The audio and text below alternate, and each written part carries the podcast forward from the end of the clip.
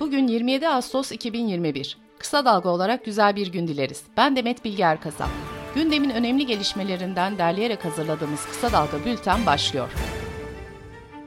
Milli Savunma Bakanlığı'nın Afganistan'daki Türk askerlerinin tahliyesine karar verildiğini açıklamasının ardından askerleri taşıyan ilk uçak dün Ankara'ya geldi. Cumhurbaşkanlığı Sözcüsü İbrahim Kalın, askerimiz çekildikten sonra da biz orada havalimanının işletmesine devam edebiliriz. Sivil uzmanlarımız havalimanı için destek verebilir, müzakereler devam ediyor diye konuştu.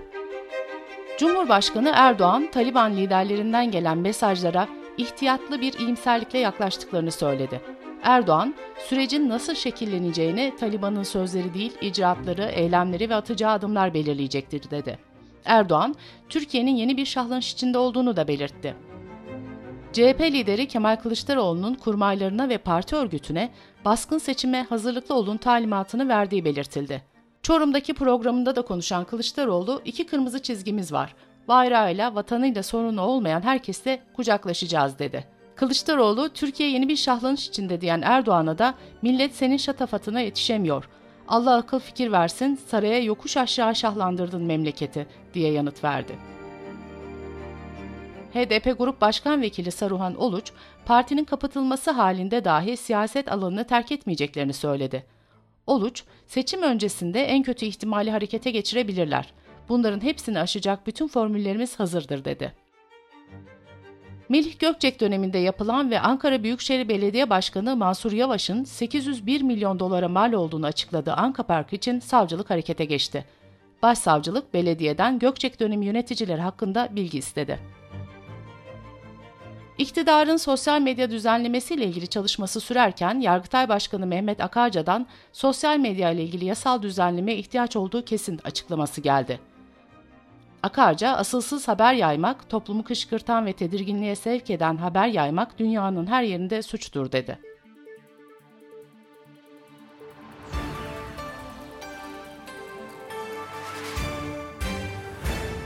Avukat Canan Karaosmanoğlu, Kastamonu'daki sel felaketiyle ilgili suç duyurusunda bulundu. Kara Osmanoğlu suç duyurusunda riskli alanların imara açılması ile vatandaşların can ve mal güvenliğinin tehlikeye atılmasında sorumluluğu bulunanların cezalandırılmasını talep etti. Aile Hekimliği Çalışanları Sendikası Başkanı Gürsel Özer, bugün ikinci kez iş bırakma eylemi yapacaklarını söyledi. Özer, ödeme ve sözleşme yönetmeliği geri çekilene kadar da eylemlere devam edeceklerini belirtti. Van ve Mardin baroları Kürtçe konuşan konuğunu hakaret içeren ifadeler kullandığı gerekçesiyle yayından alan sunucu Didem Arslan Yılmaz hakkında suç duyurusunda bulundu. Bültenimize COVID-19 haberleriyle devam ediyoruz. Amerika'da korona kaynaklı ölümlerde son iki haftada %111 oranında artış görüldü. Ülkede son 24 saatte 1165 kişi COVID-19 nedeniyle hayatını kaybetti. Sağlık Bakanı Fahrettin Koca, Şanlıurfa'da aşı oranının çok düşük olduğunu ve risk seviyesinin çok yüksek olduğunu söyledi. Recep Tayyip Erdoğan Üniversitesi Eğitim ve Araştırma Hastanesi Başhekimi Doçent Doktor Gökhan Demiral, aşı olmayanlar nedeniyle hem yoğun bakım hem de COVID-19 servislerinin dolduğunu belirtti. Koronavirüs tedavisi gören operatör doktor İlhami Atılgan ve patolog doktor Murat Tat, Hacettepe Üniversitesi Tıp Fakültesi Hastanesi'nde hayatını kaybetti. İki doktorun da koronavirüs aşılarını yaptırmadıkları belirtildi. Türkiye'de vaka sayıları 20 bine dayandı, ölümler ise 200'ün üzerinde. Uzmanlar her gün aşı çağrısında bulunuyor. Tekirdağ Namık Kemal Üniversitesi Hastanesi Başhekimi Doçent Doktor Necat Altıntaş, ölenlerin %99.5'i aşısız insanlar dedi. Japonya'da piyasaya sürülen Moderna aşılarının yaklaşık 1.6 milyonu yabancı madde tespit edildiği gerekçesiyle toplatıldı. Sırada ekonomi haberleri var.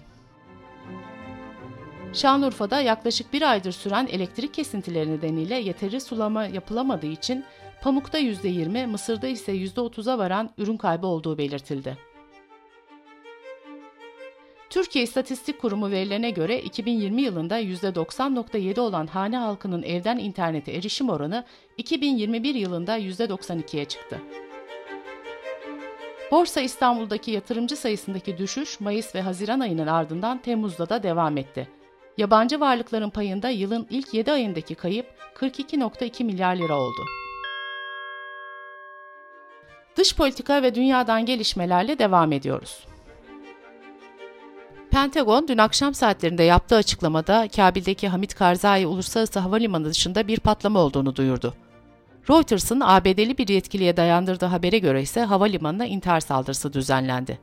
Milli Savunma Bakanlığı ise birliğimizde herhangi bir hasar, zayiat yoktur açıklamasını yaptı. Afganistan'da Enformasyon ve Kültür Bakanı olması beklenen Taliban sözcüsü Zabihullah Mücahit, İslam'da müzik yasak diyerek yeni dönemde kamuya açık alanda müzik çalınamayacağını açıkladı. Mücahit, kadınların 3 günlük ve daha uzun süreli seyahatlere yanlarında bir erkekle çıkabileceğini söyledi. Fransa'da bir tarih öğretmeninin Hz. Muhammed karikatürleri gösterdiği için öldürülmesinden sonra gündeme gelen radikal İslam'la mücadele yasası resmi gazetede yayımlanarak yürürlüğe girdi. Yeni yasa internette nefret çağrıları yapanlara daha ağır cezalar öngörüyor. Yasa ayrıca nefret ve şiddet telkin edilen vaazların verildiği ibadethane veya dini derneklerin daha hızlı kapatılmalarının da yolunu açıyor. Yunanistan Başbakanı Mitsotakis, orman yangınlarına etkili şekilde müdahale etmede hataları olduğunu kabul ederek, gelecek yıl daha fazla yangın söndürme uçağının temin edilmesinin planlandığını söyledi. Bültenimizi kısa dalgadan bir öneriyle bitiriyoruz. Sinema ve tiyatro oyuncusu yönetmen Ahmet Mümtaz Taylan, hayata, politikaya, sanata ve yeni kitabına dair merak edilenleri Yeşim Özdemir anlattı. Kısa Dalga.net adresimizden ve podcast platformlarından dinleyebilirsiniz. Gözünüz kulağınız bizde olsun. Kısa Dalga Medya.